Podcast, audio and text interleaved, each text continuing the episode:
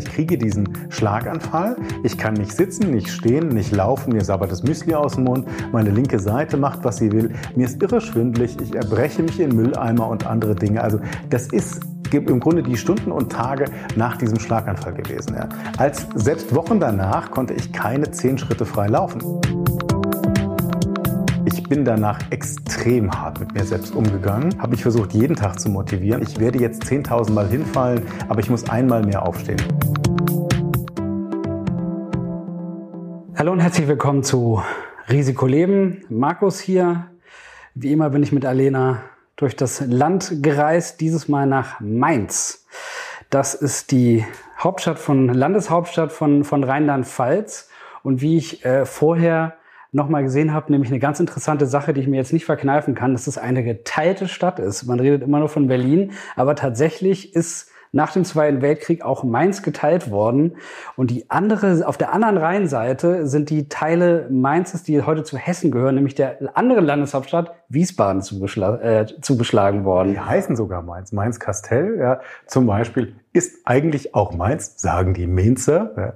Die Hessen sehen das ein bisschen anders. Den ihr da gerade gehört habt, das ist Dirk Heimann, ist Arzt, Herz- und Kreislaufspezialist, hat ein Buch geschrieben, das da heißt Wie ein Wunder. Und in diesem Buch geht es um seine Erfahrung mit einem Schlaganfall. Denn das bleibt mir nicht anders übrig, als das zu sagen. Es entbehrt nicht einer gewissen Ironie, dass ein Herz- und Kreislaufspezialist an einem äh, Schlaganfall äh, erleidet. Aber es, es war so. Ähm, schön, dass wir hier sein dürfen. Als wir vorhin hier reingegangen sind, haben wir gedacht, jetzt kommen wir in eine Arztpraxis und dann sehen wir plötzlich überall Kameras stehen. Und es sah eher aus wie ein Studio. Also das in der Tat ist es so, hier unten ist praktisch die ganze Crew, die jetzt nur primär Fernsehen und relativ viel auch Podcasts und Co. macht. Ich bin seitdem ich im Grunde mehr oder minder halbwegs schreiben kann, bin ich als Journalist unterwegs, später dann als Medizinjournalist, habe mir mein Studium damit finanziert, mache das bis heute. Wir sind ja hier gerade in den Räumen, in denen meine eigene Medizinjournalisten-Crew unterwegs ist, dass wir produzieren für Verlage, für Fernsehen, für Radiosender. Wenn ich das sagen darf, bis jetzt 52? Richtig. Also noch nicht ganz, aber auf dem Weg dahin ist noch ein paar Monate. Man muss ja in dem Alter um jeden Monat wirklich feilschen. Ja. Also Formal bin ich noch 51, aber ja, in ein paar Monaten zwei. Und deswegen nur, dass ich, ich versuche nämlich zurückzurechnen, du hattest mit 46 genau. einen Schlaganfall. Das heißt, also es ist jetzt etwas mehr als, als äh, fünf Jahre her. Mhm. Und ähm, ich habe schon gemeinerweise gesagt, nicht nur, dass man als, als Herz- und Kreislauf-Spezialist an sowas leidet, sondern du warst auch, ich glaube, du hast alles gemacht, was man machen soll, um sowas nicht zu bekommen. Und ich dann immer dachte, ja, vielleicht doch jetzt Fahrrad fahren statt U-Bahn äh, zur Arbeit hin. Und dann äh, äh begegne ich jemanden wie dir, der das, ja, der noch mehr gemacht, der mehrere Sportarten ausgeführt, regelmäßig trainiert hat und es hat trotzdem nicht gereicht. Na gut, es ist ja das Leben ist ja leider nicht so ein Kaugummiautomat. Schmeiß oben das Thema Aktivität rein, Sport, halbwegs auf die Ernährung achten und unten kommt dann Gesundheit raus.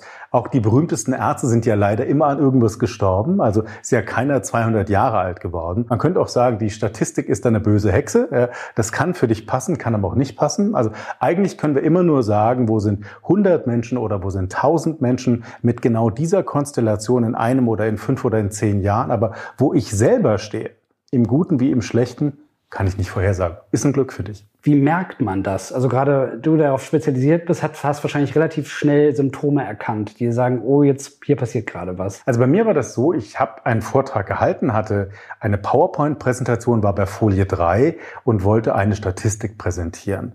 Ich war mir in den Daten nicht so ganz sicher, die ich da selber aufgeschrieben hatte. Also musste ich auf diese Folie gucken. Und in dem Moment habe ich gemerkt, ich kann meine eigenen Zahlen gar nicht mehr lesen. Also die waren nicht nebeneinander versetzt wie beim Schielen, sondern sie waren untereinander verschoben. Das war so ein erstes Anzeichen. Dann wurde mir wenige Sekunden später wahnsinnig schlecht. Mir wurde richtig schwindlig wie im Schleudergang. Und meine gesamte linke Seite hat gemacht, was sie wollte. Also immer so den Arm rauf oder das Bein rauf und dann merkte ich auch, jetzt fällt mir plötzlich das Sprechen immer schwerer. Ich musste dann um eine Auszeit bitten, konnte gar nicht mehr alleine laufen, wurde also wirklich rausgeleitet aus diesem Saal. Ähm, das Spannende war, ich habe zwar geahnt, das könnte ein Schlaganfall sein, ich habe es aber gar nicht wahrhaben wollen. Also wenn ich mich heute zurück erinnere, habe ich mir konsequent in die Tasche gelogen, habe gehofft, das ist irgendwie Migräneanfall, die kannte ich von früher, die sind total harmlos, aber in dem Moment habe ich einfach gesagt, nee, komm, das kann, das passiert doch dir nicht. Passiert mir bitte nicht an dieser Stelle, nicht heute, nicht jetzt, nicht hier, kann gar nicht sein. Also ich wollte es nicht wahrhaben. Und was war der der Grund dann letztlich dafür? Hast du da eine Erklärung heute für gefunden? Hat das medizinische oder hat das psychologische Hintergründe? Wahrscheinlich ist es immer beides. Also die, bei mir war die letztendliche Ursache ein sogenanntes Vorhofflimmern. Das bedeutet, das Herz schlägt unregelmäßig. Die Vorhöfe geben nicht den richtigen Takt vor. Dann können im Herzen kleine Totwasserzonen entstehen und das Blut fängt an zu gerinnen. Bedeutet, es entstehen winzige Blutgerinnsel.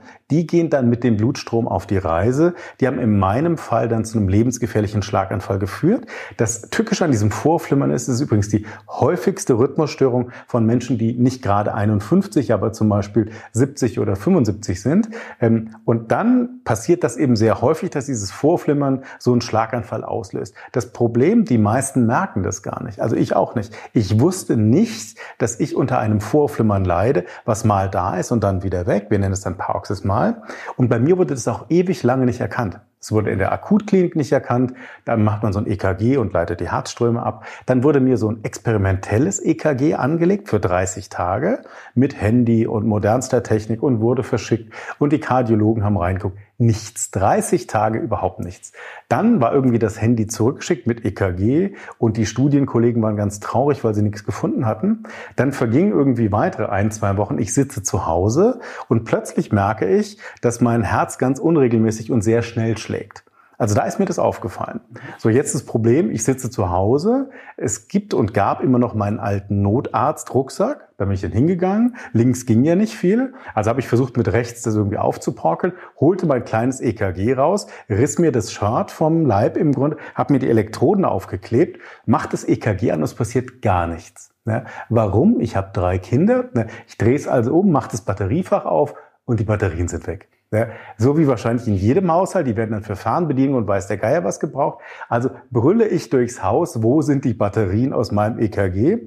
Es kommt die Antwort, die jeder Familienvater oder auch jede Mutter erwartet. Ich war es nicht.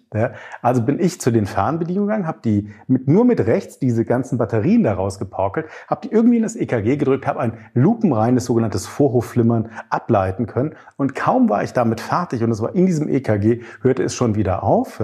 Und ich war nur froh, dass in dem Moment kein Freund oder so oder Freundin meiner Kinder da war. Wenn der Papa mit drei Elektroden und barem Oberkörper irgendwie durchs Haus rennt, der, klar, der hatte gerade einen Schlaganfall, der hatte einer der Klatsche. Also insofern war ich sehr froh, dass ich in diesem Moment dann doch mehr oder minder alleine war. Ich würde ganz gerne nochmal Schritt für Schritt, dass wir da ähm, alle mitkommen. Ein Herzinfarkt und Schlaganfall sind zwei verschiedene Dinge. Mhm. Also beim Schlaganfall geht es um ein Blutgerinnsel, das dann häufig auch den, die Blutzufuhr zum Gehirn. Genau, der Schlaganfall ist definiert als ein Ereignis, was im Kopf stattfindet.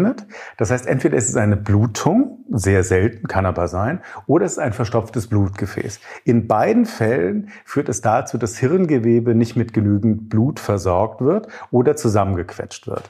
Das ist der Schlaganfall. Und damit sind die Symptome eben der Sprachverlust, eine einseitige Lähmung, Gefühlsstörungen, Sehstörungen, die Gesichtshälfte hängt drunter, das wäre der Schlaganfall. Beim Herzinfarkt ist im Grunde das von der Ursache so ähnlich. Da verstopfen die Herzkranzgefäße und in dem Moment kann der Herzmuskel nicht mehr richtig versorgt werden. Das heißt, der Herzinfarkt bedeutet, da stirbt dann Muskelgewebe ab, das Herz schlägt unregelmäßig, pumpt gar nicht mehr und möglicherweise, deswegen sind die Beschwerden da ganz andere. Und die Verbindung aus beiden ist, dass natürlich das Herz mit dem Gehirn über die diversen Blutgefäße verbunden ist. Und wenn jetzt im Herz irgendwas schief geht, wie bei mir, so ein Vorhofflimmern, dann kann das natürlich diese Auswirkungen bis ins Gehirn haben. Das heißt, bei mir waren es die Rhythmusstörungen im Herzen, die dann letztendlich zu dem Schlaganfall geführt haben. Was ist der, der Grund für dieses Flimmern gewesen? Ja, du hast ja vorhin gefragt, ist das jetzt äh, rein körperlich oder eben auch psychologisch? Wir wissen eben heute, dieses Vorflimmern ist extrem häufig, kann auftreten, wenn man lebenslang lebenslang Bluthochdruck oder ähnliche Dinge hatte, ähm, kann auftreten, wenn man dazu neigt. Es gibt aber auch, und da schließt sich der Kreis so ein bisschen, es gibt so ein paar Untersuchungen, die auch zeigen, dass äh, zum Beispiel sehr große psychische Belastungen oder andere Stressfaktoren ein Vorflimmern begünstigen können. Die Erklärung jetzt aber einfach so zu nehmen und zu sagen, jeder, der jetzt Stress hat, der kriegt morgen Vorflimmern, das ist falsch. Ja. Es sind, scheint immer multifaktorielle Dinge zu sein, also ganz, ganz viel, was zusammenkommen muss. In deinem Fall würde man ja genau in die Richtung erstmal tippen. Weil wenn man sagen würde, also gesundheitlich ist das ja eigentlich relativ problemfrei gewesen. Auch ich war ein Bluthochdruckpatient, wie das 40, 50 Prozent der Männer sind. In dem Alter bei mir war es entdeckt und gut eingestellt. Ich hatte leicht zu hohe Cholesterinwerte, die sind erblich. Auch das war gut eingestellt. Also nach menschlichem Ermessen war das eigentlich alles ziemlich gut auf der Kette. Die Stressthese geht ja davon aus, dass viele, dass Stress zum Beispiel den Blutdruck wiederum erhöht, dass Stress einen mehr essen lässt, dass Stress einen mehr Alkohol trinken lässt. Also viele, viele Faktoren, die im Körper zu Schäden führen können. Es gibt jetzt viele Befürworter, die sagen, super, wenn ich jetzt meinen Stress reduziere, kann ich mein Leben besser steuern. Also mein Risiko senken. Ich habe mich in der Hand. Da steckt natürlich auch immer so ein bisschen Bedürfnis dahinter. Ich möchte mein Leben steuern können. Ich persönlich bin nicht ganz so ein Anhänger davon, weil ich glaube, wenn wir den Stress, den wir alle im Alltag haben, ihr seid hierher Bahn gefahren, ihr fahrt nachher zurück nach Berlin und ähnliche Dinge, das ist Stress, der gehört zum Alltag dazu. Und Stress ist per se gar nicht schlecht, sondern die Frage ist, habe ich viel zu viel davon und B, kann ich den gut ausgleichen? Und was ja früher immer Eustress und Distress, da gibt es ja diese vielen Diskussionen. Und das Spannende ist ja dann eher die Frage, wenn man sich mal ein paar Jahrzehnte zurückerinnert, wenn der Stress zwingend dazu führen würde, dass Menschen schwerst erkranken, hätten wir nach dem Zweiten Weltkrieg überhaupt keine Überlebenden haben dürfen. Das heißt, dann, wenn da, weil die hatten alle wahnsinnig viel Stress. Also ist ja die spannende Frage, deswegen ich tendiere eher zu dieser Resilienzthese, also der Frage, ähm, welche Schutzfaktoren haben wir alle im Körper, in unserer Psyche, in unserem Leben, in unserer Familie, die uns davor schützen, dass psychische Dinge uns total angreifen. Das finde ich eigentlich viel spannender. Also ja, man kann auf den Stress gucken und sagen, der ist immer nur schlecht. Man kann aber auch sagen, ähm, Stress ist in vielen Teilen richtig und antreibend und bringt uns nach vorne. Er muss aber im richtigen Verhältnis stehen. Und warum war dein Stress jetzt schlecht? Das weiß ich gar nicht, ob mein Stress so schlecht war. Also ich habe zweifelsohne viel Stress gehabt. Ich habe ihn mir auch selber gemacht. Also es ist jetzt nicht so, dass ich sagen würde, boah, das ist jetzt der böse Arbeitgeber und das ist ganz schlecht und mein Gonsenheim ist fürchterlich stressig. Das stimmt alles gar nicht. Also wenn ich viel Stress hatte und ich habe immer in meinem gesamten Leben dazu geneigt, eher mehr als weniger zu machen, aber es hat mich nie jemand gezwungen sondern es war immer so, ich habe das ganz große Privileg, dass ich eigentlich bis heute im Alter von 51 plus sagen kann, die Dinge, die ich gemacht habe, beruflich, privat, tolle Familie, die haben mir immer Spaß gemacht, die habe ich immer gerne gemacht. Und wenn ich die Wahl hatte, ruhig zu sitzen oder was zu tun, habe ich immer gesagt, ich tue was. Also von daher ich würde gar nicht sagen, dass mein Stress schlecht war, sondern es ist einfach passiert und ich habe irgendwann aufgehört, auch detailliert nach dem Sinn zu fragen. Warum war das jetzt? Ist es nicht manchmal aber auch so, dass es Menschen wahnsinnig schwer fällt, ähm, überhaupt das Älterwerden zu akzeptieren. So ein gewisses Stresslevel, das funktioniert. Das funktioniert sehr, sehr lange gut. Aber irgendwann merkt man das dann überhaupt, wenn es nicht mehr funktioniert? Also ich glaube schon, dass ich das gemerkt habe, auch merke. Äh, wie gesagt, es gibt, wenn man jetzt verschiedene Menschen fragen würde und lässt die auf so ein Leben blicken und sagt, gib mal deine Erklärung, dann sagt eine, klar, das lag am Stress. Ja, und der nächste sagt, es ist ganz anders. Ich hatte zum Beispiel so eine Erfahrung, als ich in der Rehabilitation war, und war in dieser Klinik, ist ein Samstagvormittag, und ich werde zum ersten Mal von diesem Oberarztkollegen visitiert. Kommt er also rein, Tür geht auf, tritt vor mich. Es sind gerade mal sieben oder acht Sekunden vergangen. Er guckt, hat so meine Akte in der Hand, guckt da rein und sagt dann nach diesen sieben oder acht Sekunden, Herr Kollege, ganz klar, bei Ihnen war das der Stress.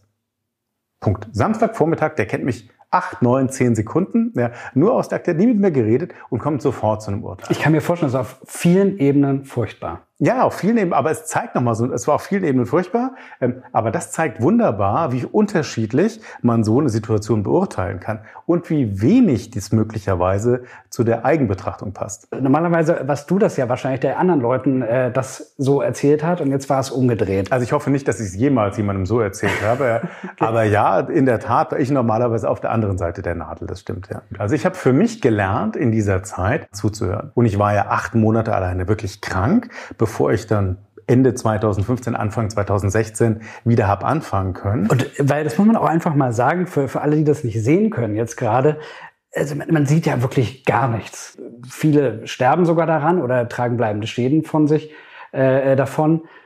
In deinem Fall nicht. Wieso? Also das erste ist die voraussetzende Bedingung, dass ich heute hier sitze und dass ich halbwegs bis drei zählen kann und den einen oder anderen Satz hinkriege, hängt damit zusammen, dass innerhalb der ersten 70 Minuten in meinem Fall nach dem Schlaganfall dieses lebensbedrohliche Blutgerinnsel wieder aufgelöst werden konnte. Das bedeutet, dass im Grunde relativ, also pro Minute sterben etwa zwei Millionen Hirnzellen. In meinem Fall wären das ungefähr 140 Millionen plus gewesen, die es da erwischt hat, aber zum Glück nicht sehr viel mehr. Ja, heißt mit anderen Worten, durch dieses schnelle Handeln in Mannheim auf dieser Stroke Unit hatte ich zum Glück genug Ressourcen übrig, um mich da wieder rauszuschaffen. Das zweite Mal sicher, ich war davor, du hast es vorhin gesagt, schon relativ fit. Also ich kam jetzt nicht super übergewichtig und herzgeschwächt und wie auch immer in diese Situation. Und das dritte, also ich kam mit einer gewissen Fitness rein, die mir geholfen hat. Und das dritte, ich bin danach extrem hart mit mir selbst umgegangen, habe mich versucht, jeden Tag zu motivieren und habe eben so viel wie möglich gemacht. Man darf das aber nicht missverstehen. Also jetzt nicht so, streng dich mal an und du kriegst alles hin. Das ist Quatsch, das stimmt nicht. Ja. Sondern in meinem Fall hatte ich das Glück oder hatte ich mehrere glückliche Umstände, schnelle Hilfe, eine Stroke Unit, also Intensivstation für Schlaganfallpatienten, die sich mit sowas auskannten, plus die Möglichkeit, diesen Charakter zu haben und zu sagen, ich gehe es jetzt aber an und ja, ich werde jetzt 10.000 Mal hinfallen, aber ich muss einmal mehr aufstehen. Das war eigentlich das Ding. Aber es erzählt sich im Nachhinein super leicht. Währenddessen war es echt die Hölle. Also 2016 habe ich für die Rekonvaleszenz schon gebraucht. Ab 2017 war ich dann wieder halbwegs auf dem Damm. Hat das dein Leben eigentlich verändert? Weil von dem, was ich jetzt höre, klingt es fast eher so, als wäre es ein Ausrutscher gewesen. Man ist wieder aufgestanden oder du bist wieder aufgestanden und jetzt gehst du weiter. Ich glaube, das ist immer das Risiko, wenn man es im Nachhinein dann erzählt und wenn man mhm. es möglicherweise auch schon viele Male erzählt hat, wie ich das getan habe. Ähm, es erzählt sich leicht und es war genau das Gegenteil. Also die es ist in der Gesamtheit, wie es gelaufen ist, zum Glück gut gelaufen. Aber wenn ich mir, man muss mir überlegen, was da los war. Ich kriege diesen Schlaganfall. Ich kann nicht sitzen, nicht stehen, nicht laufen. Mir sabbert das Müsli aus dem Mund. Meine linke Seite macht, was sie will. Mir ist irre schwindlig. Ich erbreche mich in Mülleimer und andere Dinge. Also das ist im Grunde die Stunden und Tage nach diesem Schlaganfall gewesen. Ja. Als selbst Wochen danach konnte ich keine zehn Schritte frei laufen. Ich konnte noch nicht mal stehen. Ja, also das, wie gesagt, das erzählt sich leicht und alles, was ich versucht habe, ist immer mindestens zehnmal schiefgegangen. Ja, das heißt, man stellt sich zehnmal hin, man fällt davon zehnmal um. Ja, und beim, oder hält sich irgendwo fest. Ja. Und beim elften Mal hat man dann, habe ich dann ein ganz kleines Erfolgserlebnis gehabt. Ja. Oder zum Beispiel, ich konnte monatelang nicht richtig sehen. Ich hatte immer noch diese, Doppel, diese untereinander versetzten Doppelbilder. Ich konnte nicht lesen, ich konnte monatelang keine Tagesschau gucken, nichts, ja, weil es wirklich die Hölle war. Das heißt, in dem Moment da drin zu stecken und so eine existenzielle Erfahrung zu machen, ist im Nachhinein für mich sehr wichtig als ich drin gesteckt habe, hätte ich gerne mit jedem anderen getauscht. Ja, ähm, auf den Punkt, was macht es mit einem? Es gibt diesen schönen Satz, wer in den Abgrund schaut oder wenn man in den Abgrund schaut, schaut der Abgrund auch in einen selber hinein. Ne? Das kann ich schon für mich so sagen. Also so eine, im Grunde so an den Rand der Existenz gespült zu werden und zu sagen, okay, jetzt noch ein bisschen weiter und das war's. Ja. Was es mit mir gemacht hat, ist, ich habe für mich irgendwann gelernt, als ich in der Reha war und dann so ganz viele Leute, die dann sagen, ja, ich höre jetzt auf zu rauchen und ich nehme 20 Kilo ab und dies und das und ich wechsle den Beruf und ich will eine neue Familie. Und ich stand da und sagte, ich will gar nichts davon. Ich will eigentlich nur zurück in mein altes Leben. Ich will gar nichts anders machen ich fühle mich total zufrieden. Das war für mich eine ganz wichtige Erkenntnis, eine wesentliche Erkenntnis. Ich habe aber auch gelernt in der Zeit, wie wichtig mir Autarkie ist, dieses Selbstbestimmtsein. Weil wenn du da im Bett liegst, wenn dir schwindlig ist, wenn du nicht alleine auf Toilette gehen kannst, der, das ist schon, das ist in der Pflege Alltag und das erleben viele, viele Billionen Menschen ständig. Für mich, der irgendwie einen Tag vorher noch joggen war, und dann plötzlich da ans Bett gefesselt, heißt es ja immer so schön, ähm, dann da ist und dann noch nicht mal mehr stehen kann und nicht mehr alleine entscheidet, ich gehe jetzt zur Toilette, das war schon eine andere Erfahrung. Hast du Angst davor gehabt, nicht mehr als, als wertvoll zu gelten, wenn du das nicht schaffst? da wieder auf dem alten Stand zu Das glaube ich schon. Also es gab ähm, aus diesen ziemlich beste Freunde-Filmen ähm, diesen einen, die, der dann im Rollstuhl sitzende und gelähmte Mensch, der beim Gleitschirmfliegen, glaube ich, abgestürzt ist. Den Namen habe ich jetzt erfolgreich vergessen.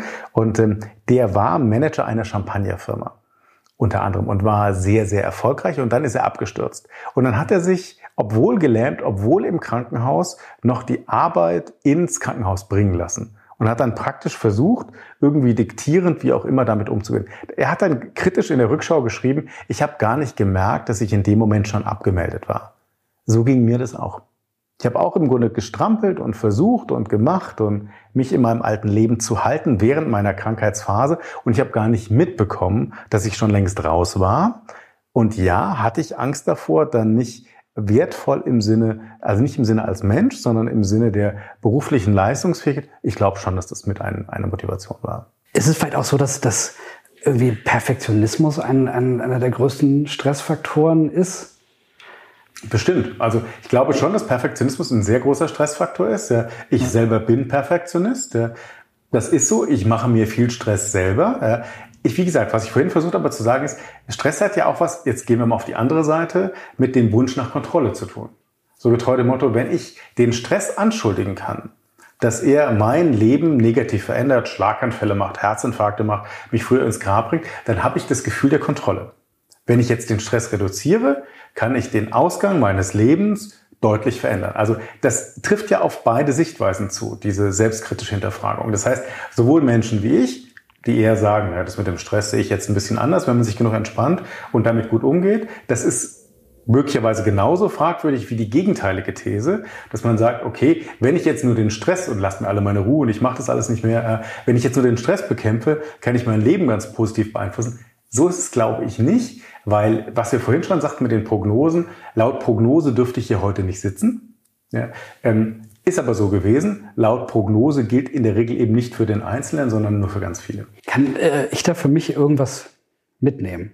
So, ich habe noch ein paar Jahre Zeit. Hab Spaß. Also ich glaube, das Wichtigste ist eigentlich, das ist auch das, was ich generell gelesen habe. Also A, dieses Carpe Diem, dieses Nutze den Tag, ich glaube, da ist wirklich was dran. Ne? Dieses, wir wissen, äh, keiner weiß wann, wenn man jetzt, egal was man zitiert, ob die Bibel oder andere Dinge, ähm, dann kommt eigentlich immer wieder aufs Gleiche raus. Ja? Die, wir wissen gar nicht genau, was morgen ist, wir wissen nicht, was heute Nachmittag ist. Ich war vorhin lange im Auto, da hätten tausend Sachen passieren können. Also ich glaube, das Wesentliche ist, diesen Moment wahrzunehmen. Das kann man ja auch dann ganz Achtsamkeit und wie auch immer benennen und geht in den Buddhismus oder andere Sachen. Aber ich glaube, das ist eigentlich das Wesentliche. Ich glaube, was ich für mich gelernt habe, eine gute Fitness, ein gutes mit, äh, mit sich selbst umgehen, hilft auch in so einer Krisensituation, wenn sie, wenn man sie denn nicht verhindern kann, aber dann vielleicht auch, um besser rauszukommen.